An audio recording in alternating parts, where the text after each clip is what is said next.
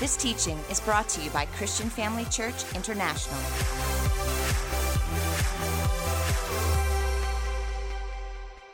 Well, let's open up in prayer and get straight into the Word. I hope you've got your Bibles with you this evening. I'm going to be giving you quite a bit of Scripture, and I know it's going to bless you, so let's do that. Father, we come before you this evening in the wonderful name of Jesus. Thank you for this time we could spend together in your Word. Thank you that your Word transforms and changes us. Lord, it's so wonderful to know that we don't need to work your Word. Your Word will work us. And so tonight, as we submit ourselves, Lord God, humbly to your Word, thank you that it transforms, changes us, brings us out of ignorance for your glory. And all those who agreed said, Amen. Praise the Lord Jesus. Come on, let's give God a hand. It's good to be in the house of the Lord. And I'm grateful to Apostle Fear and Dr. Bear for this opportunity to wrap up this wonderful series that we've been doing on foundations.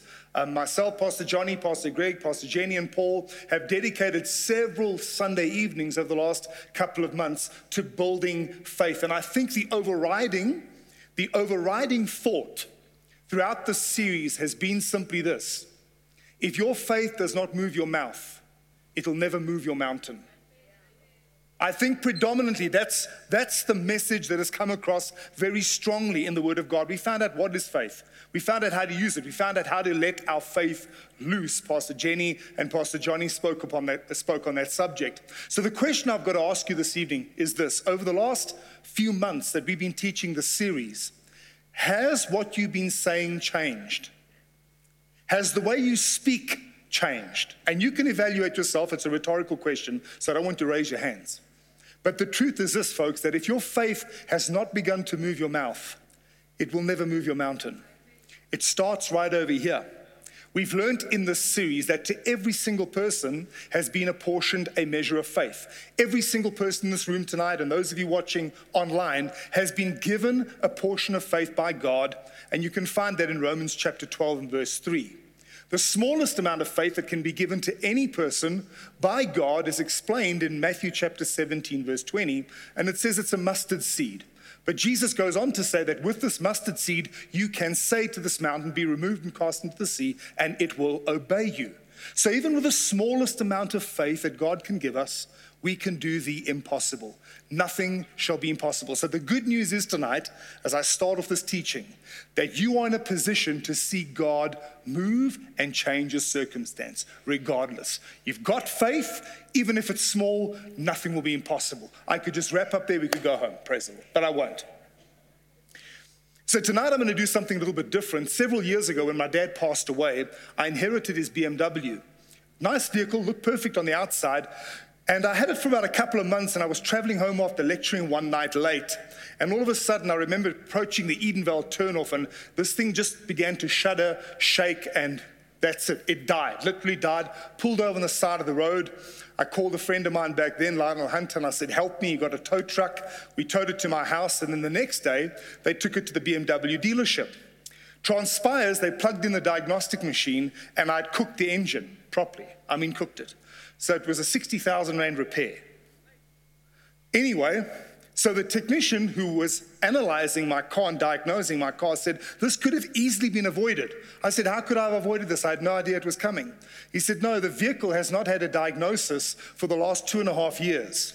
And if you had brought it to us earlier and plugged it into the diagnostic machine, I would have told you that your oil pump has already started packing up, could have replaced it, and you would have saved yourself 61,500 Rand. You can tell it was a lot of money. I remember exactly how much it was.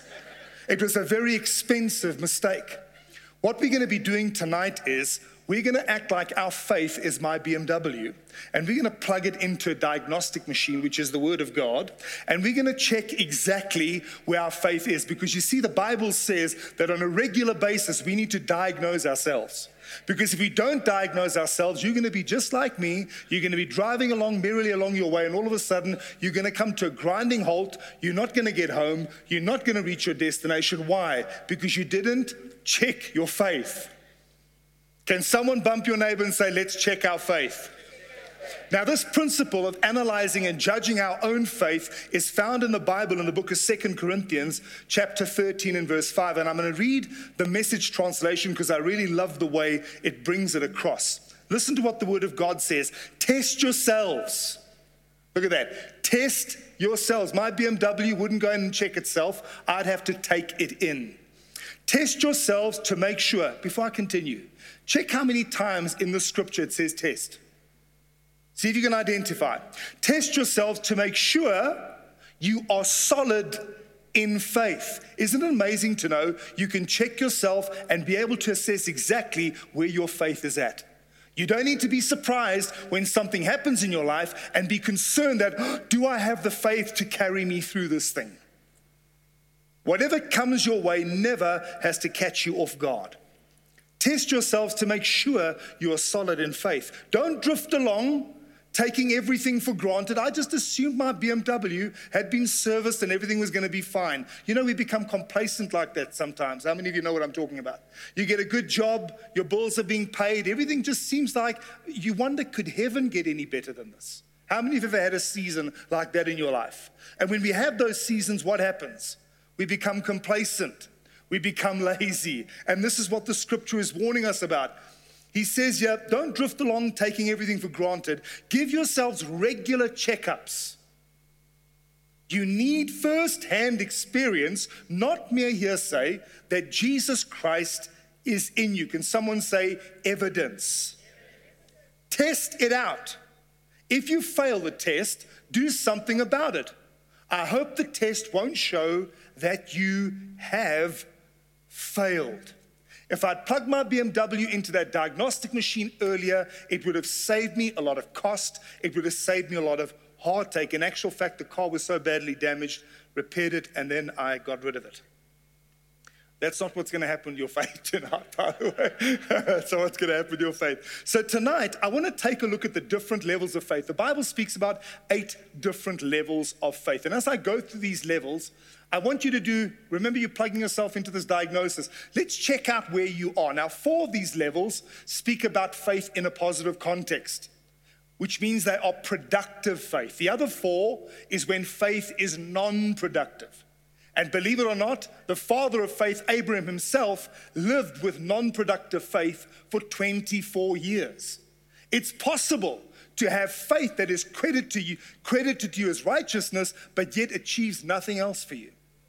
That should concern us. If Abraham was there, so we're going to check it out tonight. We're going to make sure. Now, the first level of faith I want to speak about is quite intentional, and this is no level of strength of faith, okay? The four levels of faith that work for you in the positive, I'm going to speak about, and then the 4 levels of faith that cannot produce for you, I'm going to speak about, but beyond that, there's no order. The first one I want to speak about is exceedingly growing faith. And this is found in 2 Thessalonians chapter 1 and verse 3. Very, very important. Paul says, he wrote to the church and he said, "We are bound to thank God always for you, brethren, as it is fitting, because your faith grows exceedingly." Can you imagine getting that compliment from the Apostle Paul? Your faith grows exceedingly. Now, you've got to wonder, but how? What was it about this church in Thessalonica that caused these people's faith to grow exceedingly? How many of you want exceedingly growing faith? Can I see your hands? Okay. Exceedingly growing faith is not just growing faith. Paul didn't say your faith grows. We know faith grows. He says your faith is exceeding. So when I plant new plants at my home every springtime, I learned a trick, and it was actually Pastor Winston that taught me. He's a botanist. He's got green fingers. So he said to me, "Pastor Andre, if ever you're planting new plants or trees," he says, "get yourself bone meal." How many of you heard of bone meal? Okay? Bone meal, he says, and pack it around the roots, water it, and that tree's sorted. It's instead of it being established and growing, it grows exceedingly. So obviously, Paul checked out something in Thessalonica like bone meal. And he says, these guys have got bone meal around their faith. Something is pushing their faith to cause it to grow exceedingly. What is it? Look at what he says. "Because your faith grows exceedingly, and the love of every one of you all abounds towards each other." The Bible says that faith worketh by love. Faith works by love. Like a car drives with fuel, a car without fuel is not going anywhere. Faith without love is also not going anywhere. But if you want exceedingly growing faith, You have to check your love walk. That's what he's talking about. He says, I've noticed something in this congregation. You guys, not only is your faith exceedingly growing, but your love abounds towards one another. You see, faith is stifled and prevented from growing the moment we choose to step out of the love walk. Remember, very important, faith worketh by love. The only faith that God will ever credit you with is faith that works by love. Now, can you achieve stuff with faith and no love? Of course you can. Paul said in 1 Corinthians, to the Corinthian church, he says, if you have faith that moves mountains, but you have not love, you are nothing, which means you can have mountain-moving faith, but it will mean nothing in the eyes of God unless it is encapsulated with your love walk for Jesus and your love walk for one another. And you see what Paul is saying over here. If we begin to walk in love with one another, we will start exercising our faith unselfishly.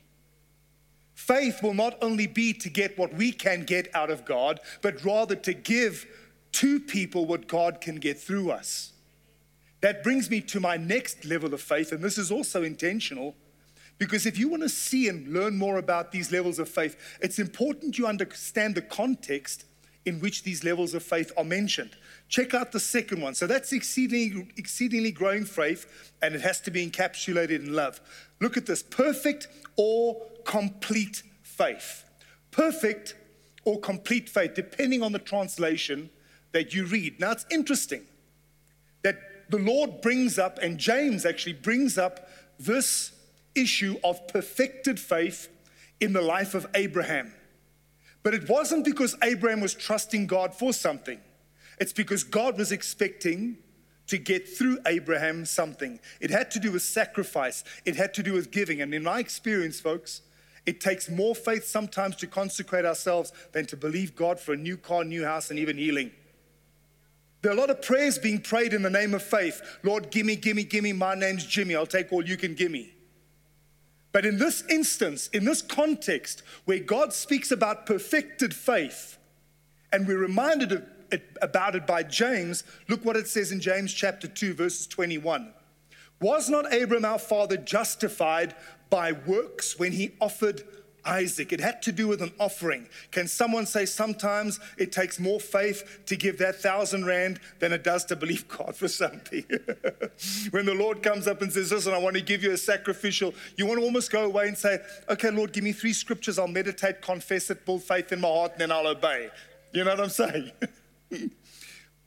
So the context of this complete faith is that Abraham, our father, was justified by works when he offered Isaac, his son, on the altar. Do you see that faith was working together with his works, and by works, faith was made perfect? Say this, it's by my works or by my obedience that faith is perfected in me. So notice, perfected faith has to do with works. Now, Pastor Jenny, I believe, or it was Pastor Greg or Pastor Paul, I can't remember who it was, spoke about the difference between faith and hope. That hope is in the future, faith is in the present. And one of the best analogies that I can personally try and convey to help you understand it is that I hope I'm going to retire one day. Pastor Johnny, can I get an amen? Amen. Amen. Someone said, you don't retire, you refire. I said, that's good for you. I retire. So I'm trusting God to retire one day if the Lord will allow me to, okay? If the Lord will permit me to retire, I'd love to take long walks on the beach with my wife while I've still got my health, should the Lord tarry. Can I get an amen, Pastor Simone? Pastor Greg, can I get an amen? There we go, he's got thumbs up. So I'm hoping to retire one day. That's in the future. Faith demands that I start saving for my pension now, because otherwise, if I don't do something about what I'm hoping for, guess what? I'm going to get there and I'm going to have to hope a lot more. If that target was 70 and I didn't do something about what I hoped for, the same principle applies over here. That faith has to be together with works. And it's not a once-off occurrence. It's almost a lifestyle. And you were taught in this faith series that one of the greatest faith actions is speaking the words that God instructs you to speak, is releasing the word of God through your mouth. When was the last time you made a bold confession over your life that deals with consecration and giving more to God? When was the last time? Maybe it was this morning, maybe it was a week ago. So I decided what I'm gonna do is I'm gonna help you tonight to make a bold confession over your life based upon the word of God that doesn't speak about getting a new house, getting a new car, getting a new job, saving for pension, Pastor Simon, but deals with the context of what was going on in the life of Abraham. God said, give me your son. The test was, would Abram obey? And he heard God and he obeyed, Pastor Johnny. He went up there, he put Isaac on the altar. He acted like God's word is true. I just thank God, and I'm sure so does he, that he was still listening to the Lord, because God said, offer Isaac. Imagine if he got so mad with God about this offering he was going to give. Bitterness was in his heart that when he held that dagger over Isaac, he didn't hear God say to Abraham, stay thy hand. Imagine if he got so offended by what God had given him, he didn't hear God, his heart became hard, but he didn't, he continued hearing God. So I want you to say this and make this bold confession with me. Are you ready? Let's do this together.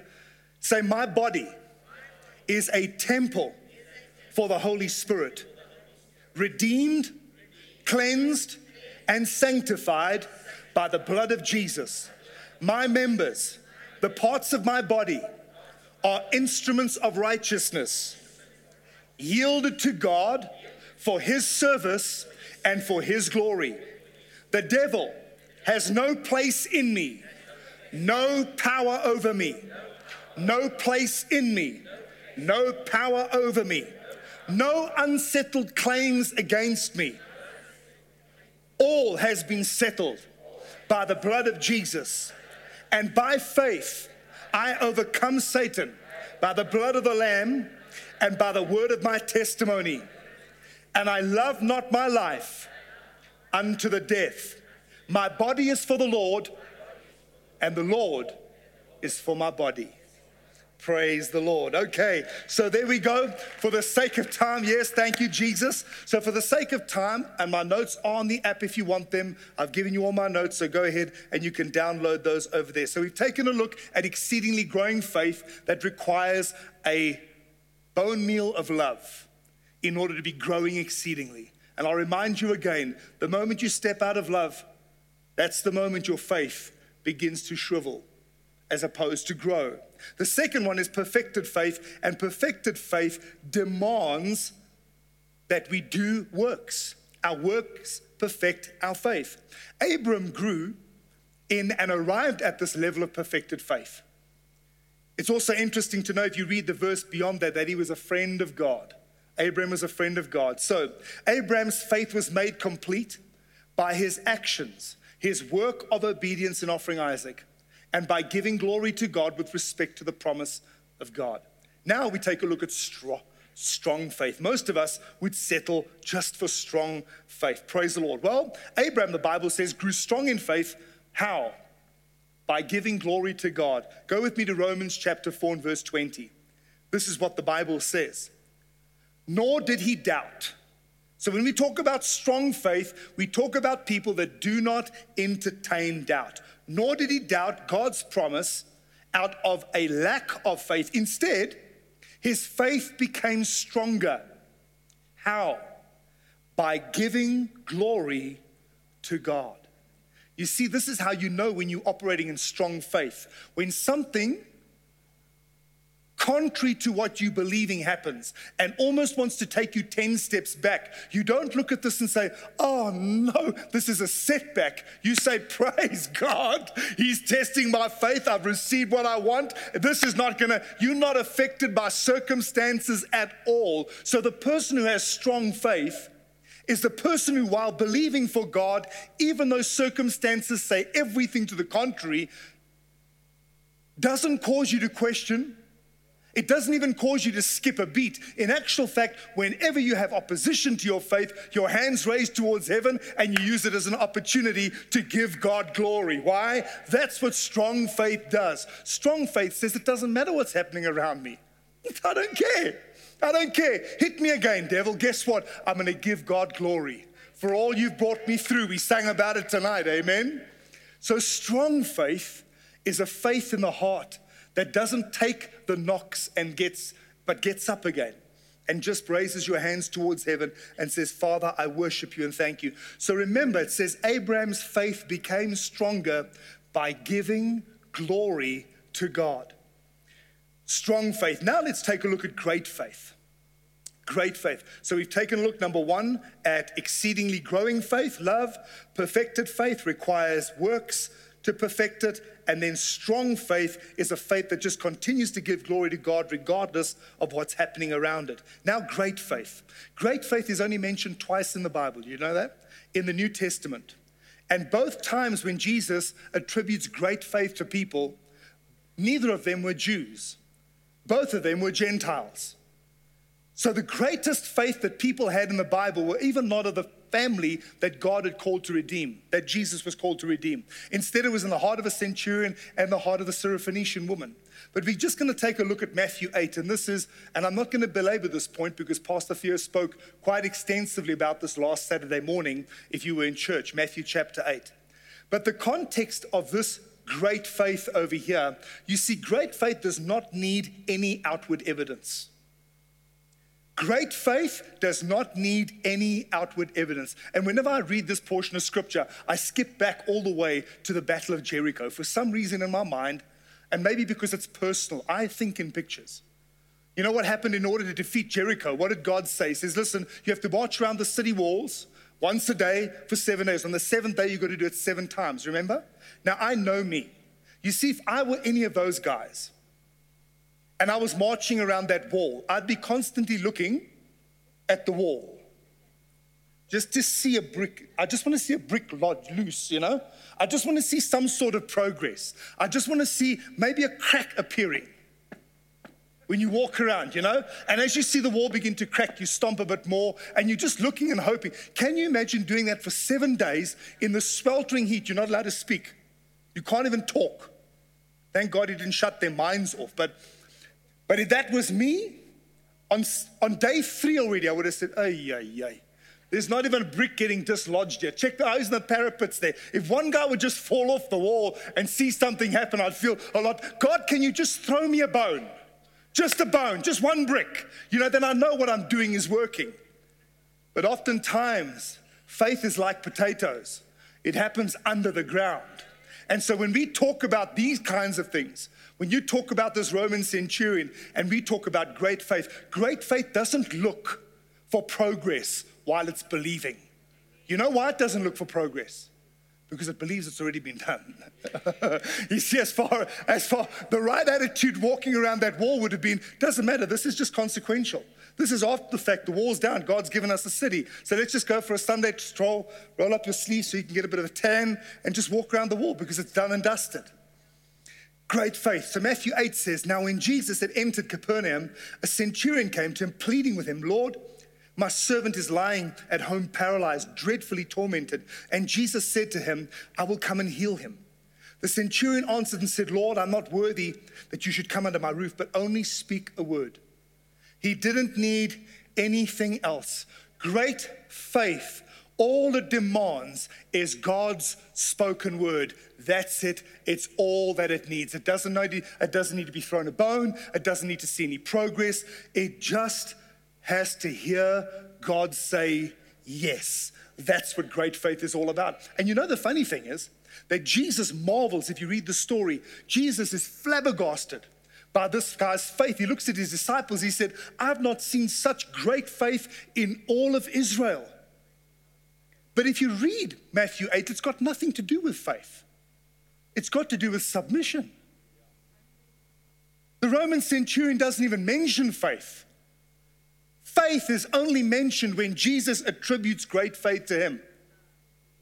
If I were Jesus, I would have perhaps said, I've not seen such great submission in all of Israel. because that's what he was speaking about. He said, I say to this one, go, and he goes, this one, come, and he comes. Lord, just speak the word, and my servant will be healed. So I echo what Pastor Theo said last Sunday morning, and that is this, that faith and submission go hand in hand. And to be great and to operate in great faith is going to require great submission. You cannot operate in great faith unless you are submitted greatly to those that the Lord has placed over your life. Faith cannot operate in a loveless environment. It certainly cannot operate in an environment of rebellion. And I'm not just talking about submission in church. I'm talking about submission in a family. I'm talking about submission socially. I was driving to the airport just the other day with Bishop Mumbo. He's our overseer in Zambia. Man with authority, carries a lot of weight, been in prison a few times because he's kind of a troublemaker politically, but he loves Jesus. This was a long time ago, by the way. I don't want him to walk in here and you say, hello, jailbird. No. It was for good reason. So we're driving to the airport, and he's a man of stature in Zambia. Everyone knows him. We get up to the airport, and there's a policeman that's guarding that's checking. So we pull up to the gate, and the guy comes to the door, and Bishop starts freaking out. Can't you see I've got a VIP in here? You're wasting my time. I don't have time for booms. I've got to drop him off at the airport. And so anyway, we drive on, and I say, Bishop, I said, you did not demonstrate the nature and character of Jesus. He says, what do you mean? I said, that man is in authority. And if you're submitted to authority, you would have given him the respect that he deserves. You don't have to like him, but you do have to like his office. And I began to teach on Matthew 8 from there all the way to the airport, which is about another 15 kilometers. Now, I say the other day, but this happened 5 years ago. Do you know every single time we go to Zambia, whenever he speaks in front of people, he tells them about the story about how his faith was completely paralyzed because of his lack of submission to authority and lack of humility. So great faith requires great submission, but great faith also doesn't need to see the walls moving, doesn't need to see the blade coming through the ground to know that the harvest is almost there, doesn't need to see any of that. It just needs the word. That's all it needs. Great faith just needs the word. Now, little faith. Let's get to this one. And this messed me up as a young believer. Let me tell you, this account in Matthew chapter 14, you know where Peter walks on the water? You know that account of Peter walking on the water? I mean, Peter walks on the water. Well, let's read it. Let's let the word do the work, okay? Before I read it, let me say this. Little faith is seen in a Christian who hears, believes, and acts on the word, but then they take their eyes off the word. Look at the natural circumstances and as a result begin to sink. And again, I know that the guys have spoken about this already, but I want to give maybe a bit of a different perspective on this portion of scripture. So about the boat, in Matthew chapter 14, but the boat was now in the middle of the sea, tossed by the waves, for the wind was contrary. So the circumstances were against them. Jesus said, let's go over to the other side, and they were encountering a lot of resistance. What resistance are you encountering getting to the other side of the thing that God has promised you? What resistance are you encountering? And let me tell you, the devil is alive and well and kicking. And for every promise God gives you, he is going to try and get it and rob you from it, always. That's just his nature. He is a thief. He comes to steal. That includes the promises of God. He comes to steal, kill, and destroy. He wants to steal it. Why? Because if he can steal your promise, he can steal your faith. And that's what's happening here. The wind was contrary. Now, in the fourth watch of the night, Jesus went to them walking on the sea. And when the disciples saw him walking on the sea, they were troubled, saying, it's a ghost. And they cried out for fear. But immediately Jesus spoke to them, saying, be of good cheer, it's I. Right in the middle of this resistance, right in the middle of this storm, right in the middle of this thing that was threatening to prevent them from getting to where Jesus had said they would get to. He said, let's go over the other side. But be of good cheer, it is I, don't be afraid. And Peter answered him and said, Lord, if it's you, command me to come to you on the water. It's amazing. When Peter when he needed deliverance, when he needed faith, he asked Jesus for a word. It's amazing how many times we do things we don't even ask for a word. Because Peter knew this was not going to happen unless he had a word. And so Peter answered him and said, Lord, if it's you, command me to come to you on the water. So he said, come. And when Peter had come down out of the boat, he walked on the water to go to Jesus. But you see, people with little faith have big butts. I know God can do it, but when? You know, I know God's done it for them, but will God do it for me? So people with little faith have got big buts, lots of buts. But when Peter saw that the wind was boisterous, love that word, he was afraid and began to sink and cried out saying, Lord, save me. And immediately Jesus, oh, it's so wonderful. You see, even when our faith is little, Jesus is there. Thank you. We serve a good God. You know, one of the least most important prayers that people pray is just simply, Jesus, have mercy on me. Just have mercy. Just give me what I don't deserve. And this is the mercy of God, even in the midst of little faith, rescuing Peter. And this is what Jesus said. Immediately, Jesus stretched out his hand, caught him, and he said to him, oh, you of little faith. Now, before I understood what I know now as a young Christian, and maybe you've done this before, I don't know how many times I've gone to my swimming pool after church, even after a faith conference. I'm talking Kenneth Copeland level stuff. And I stood there on the side of the pool, and I said, Father, Peter walked on the water and you said he had little faith. Yes. If this doesn't work for me, I don't know what hope there is. And I would stand there and I'd sink. To this day, I've not walked on water. But you know how despondent I was. I thought, listen, I can't even do this right. And Peter had little faith. But then I began to understand that the real Greek meaning for the word little means of short duration. You see, Peter believed God. That's why he walked on the water. But when the circumstances were contrary, guess what? He stopped believing. His faith was of short duration. Let me tell you, it takes a lot of faith to walk on water. But if you've got a lot of faith that doesn't carry out time, guess what you're left with? Wet clothes. The good news is though, Jesus picked Peter up and they both got back into the boat. Jesus didn't carry him. Peter, your faith is so little. Here we go. No. He helped him and they both got back into the boat. So that's little faith. It's faith that is of short duration. I'm going to wrap this up. I've got to go a bit quicker. So what is the next one? Weak faith. Romans chapter 14, verse 1. I'm going to be reading it from two translations because the second translation helps us understand who is the person that's got weak faith. Number one, Romans 14:1 in the New King James. It says, receive one who is weak in faith, but not to disputes over doubtful things.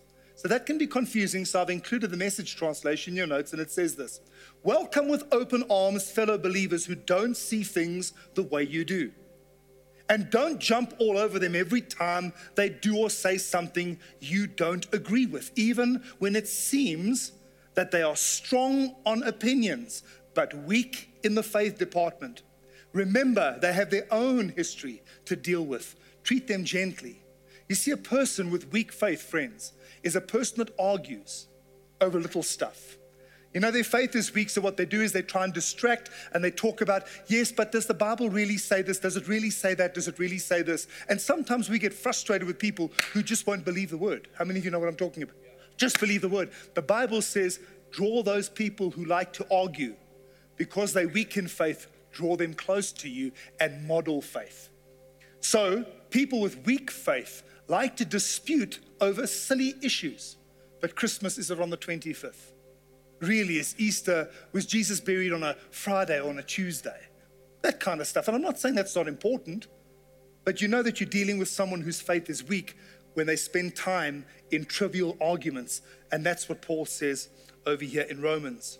Now, dead faith. Ooh, this is a biggie. Number 7. James chapter 2:17 says this: even so, faith, if it has no works, is dead, being by itself.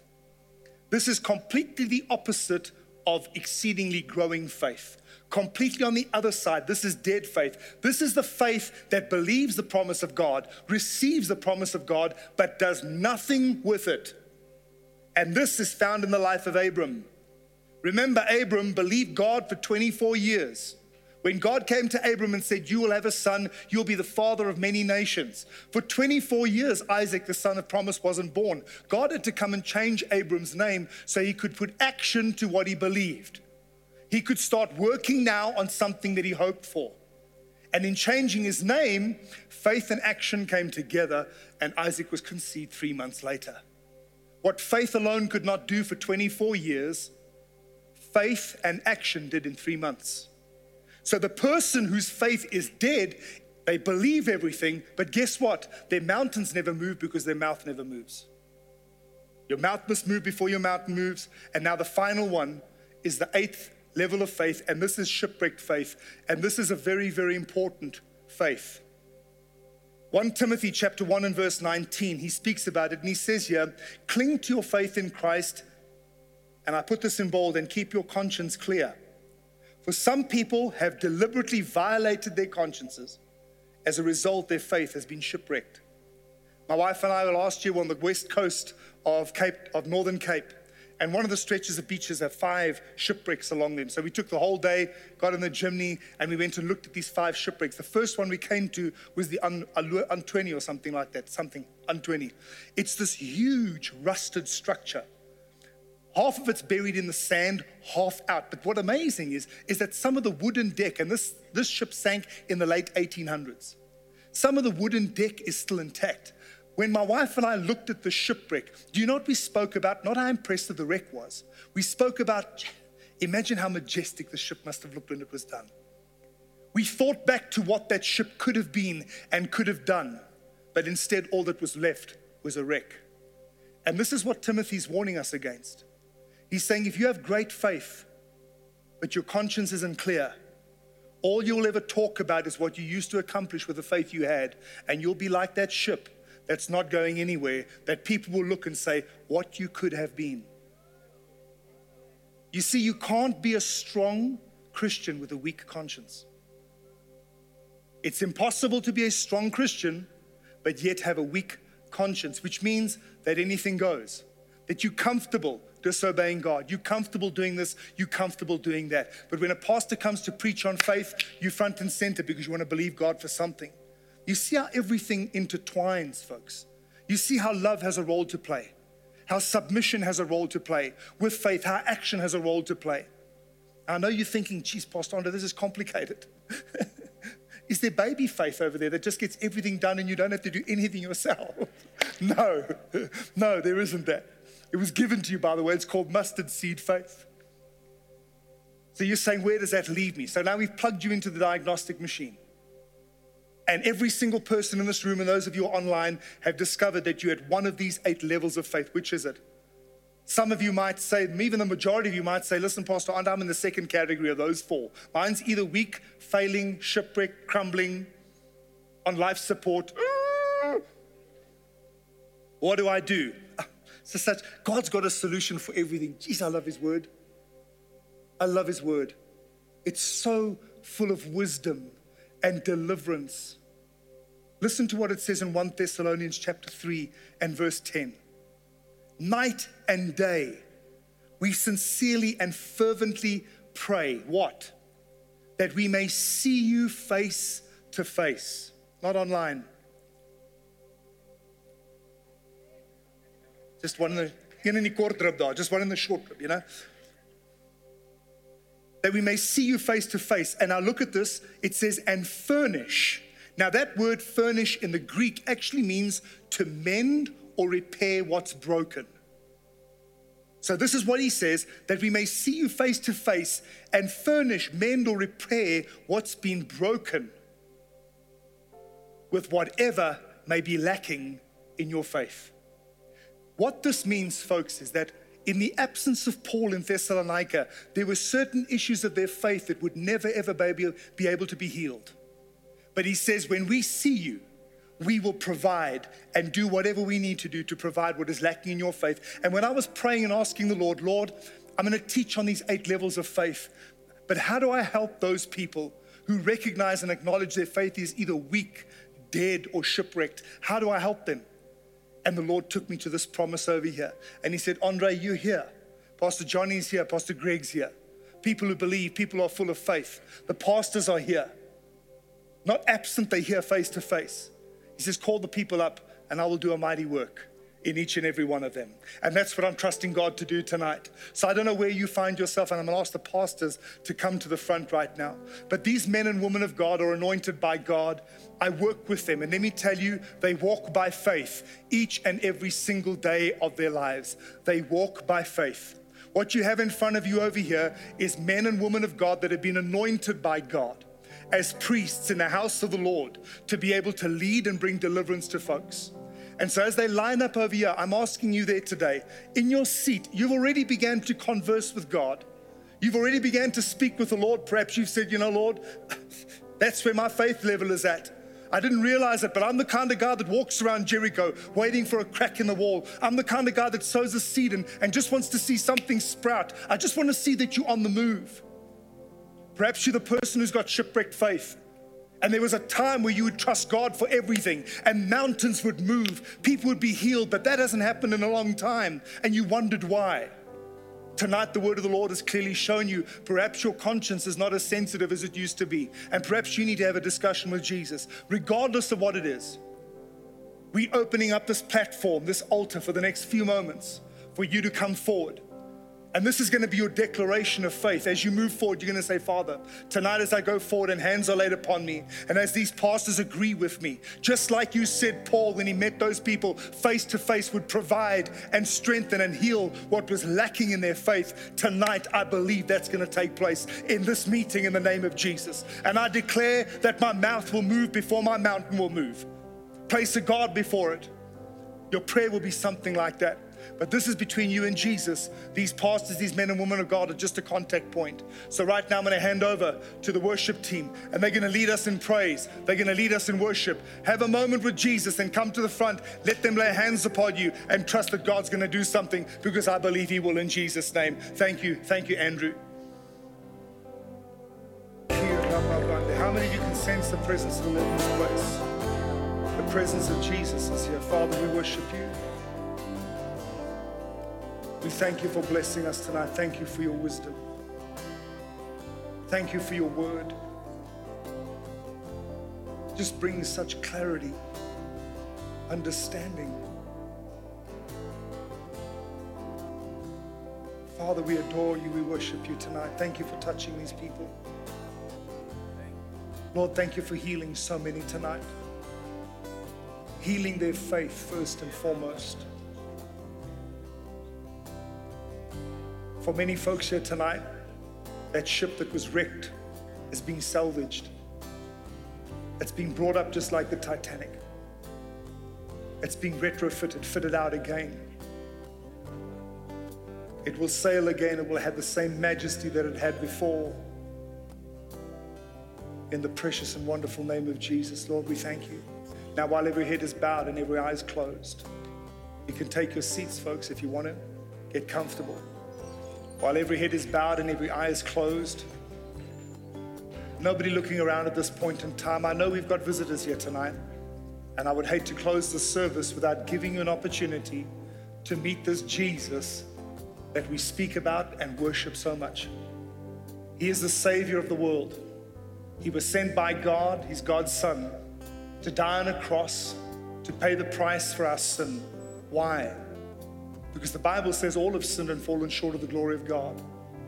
There is no one blameless, not one. So God sent his Son to die on the cross and pay the price for your sins, so that by receiving him, by receiving Jesus and making him the Lord of your life, you will be saved. Saved from what? Saved from this kingdom of darkness, and ultimately saved from this world into heaven. So if you are here tonight and you're not absolutely certain that it is well with your soul and that your heart is right with God, I want to give you the opportunity of making Jesus your Lord and Savior. I'm not going to embarrass you. I'm not going to ask you to come to the front. I'm not going to go out to where you are. And for those of you watching online, you can do exactly the same thing. All I want you to do is, at the count of three, I want you to raise your hand in the air and say, Pastor Andre, I need Jesus. Pray with me. I need Jesus. If that's you, at the count of three, raise your hands. 1, 2, 3. Right now, raise your hand high in the air. God bless you. God bless you. I see those hands. God bless you. Please keep that hand raised. Please keep that hand raised. Nobody's looking around. God bless you. I see that hand over there. I see that hand. I see your hand, young man. God bless you. God bless you. Right now, I'm just going to ask if a leader of the church won't just come and place their hand on the shoulders of those who had their hands raised. They simply come to agree with you in prayer. Maybe you're watching online and you've raised your hand and you say, I need Jesus. You're going to pray this prayer with me. Now, for the benefit of those people who have raised their hands, I'm going to ask everyone, please, to pray this prayer after me. Everyone, let's pray this prayer together. While heads are bowed and eyes are closed, say, Heavenly Father, I come to you tonight in the name of Jesus. Lord, I acknowledge that I am a sinner, that I've messed up, that I've not lived according to your standard. But tonight, I've heard that Jesus, your Son, paid the price for my sin. Lord Jesus, I believe in you. I believe you died for me, paid the price for my sin, and raised to life again so that I can be forgiven. Tonight I receive your forgiveness. I forgive myself. I forgive everyone that's hurt me and harmed me. I release them now. Come into my heart, Lord Jesus, and save my life. I promise to love you and to serve you until the day I meet you face to face. Now, while every head is bowed and every eye is closed, and I'm going to hand over to the venue hosts right now, but while every head is bowed and every eye is closed, I'm going to ask you to take this next step of faith in your walk with Jesus. We've got some literature that we'd like to give you, and we'd also like to tell you what your next steps are as a Christian. Christians are people who follow Jesus, who follow Christ. So won't you please, right now, at the count of three, go with those folks, stand to your feet. We're going to give you a warm Christian Family Church congratulations, and God bless you as you go. Let's congratulate them. So many people giving their hearts to Jesus tonight. Isn't that wonderful? Hallelujah, hallelujah, hallelujah, hallelujah, hallelujah. Thank you for joining us during this episode of Living Life with Dr. Theo and Bev Wolmarans. We hope that through this inspired teaching, you had an encounter with God. If you enjoy the teaching ministry of Apostle Theo and Dr. Bev Wolmarans and would like to enjoy more resources, we hope you will visit our website at www.christianfamilychurch.co.za, or for our American listeners, www.christianfamilychurchsa.com.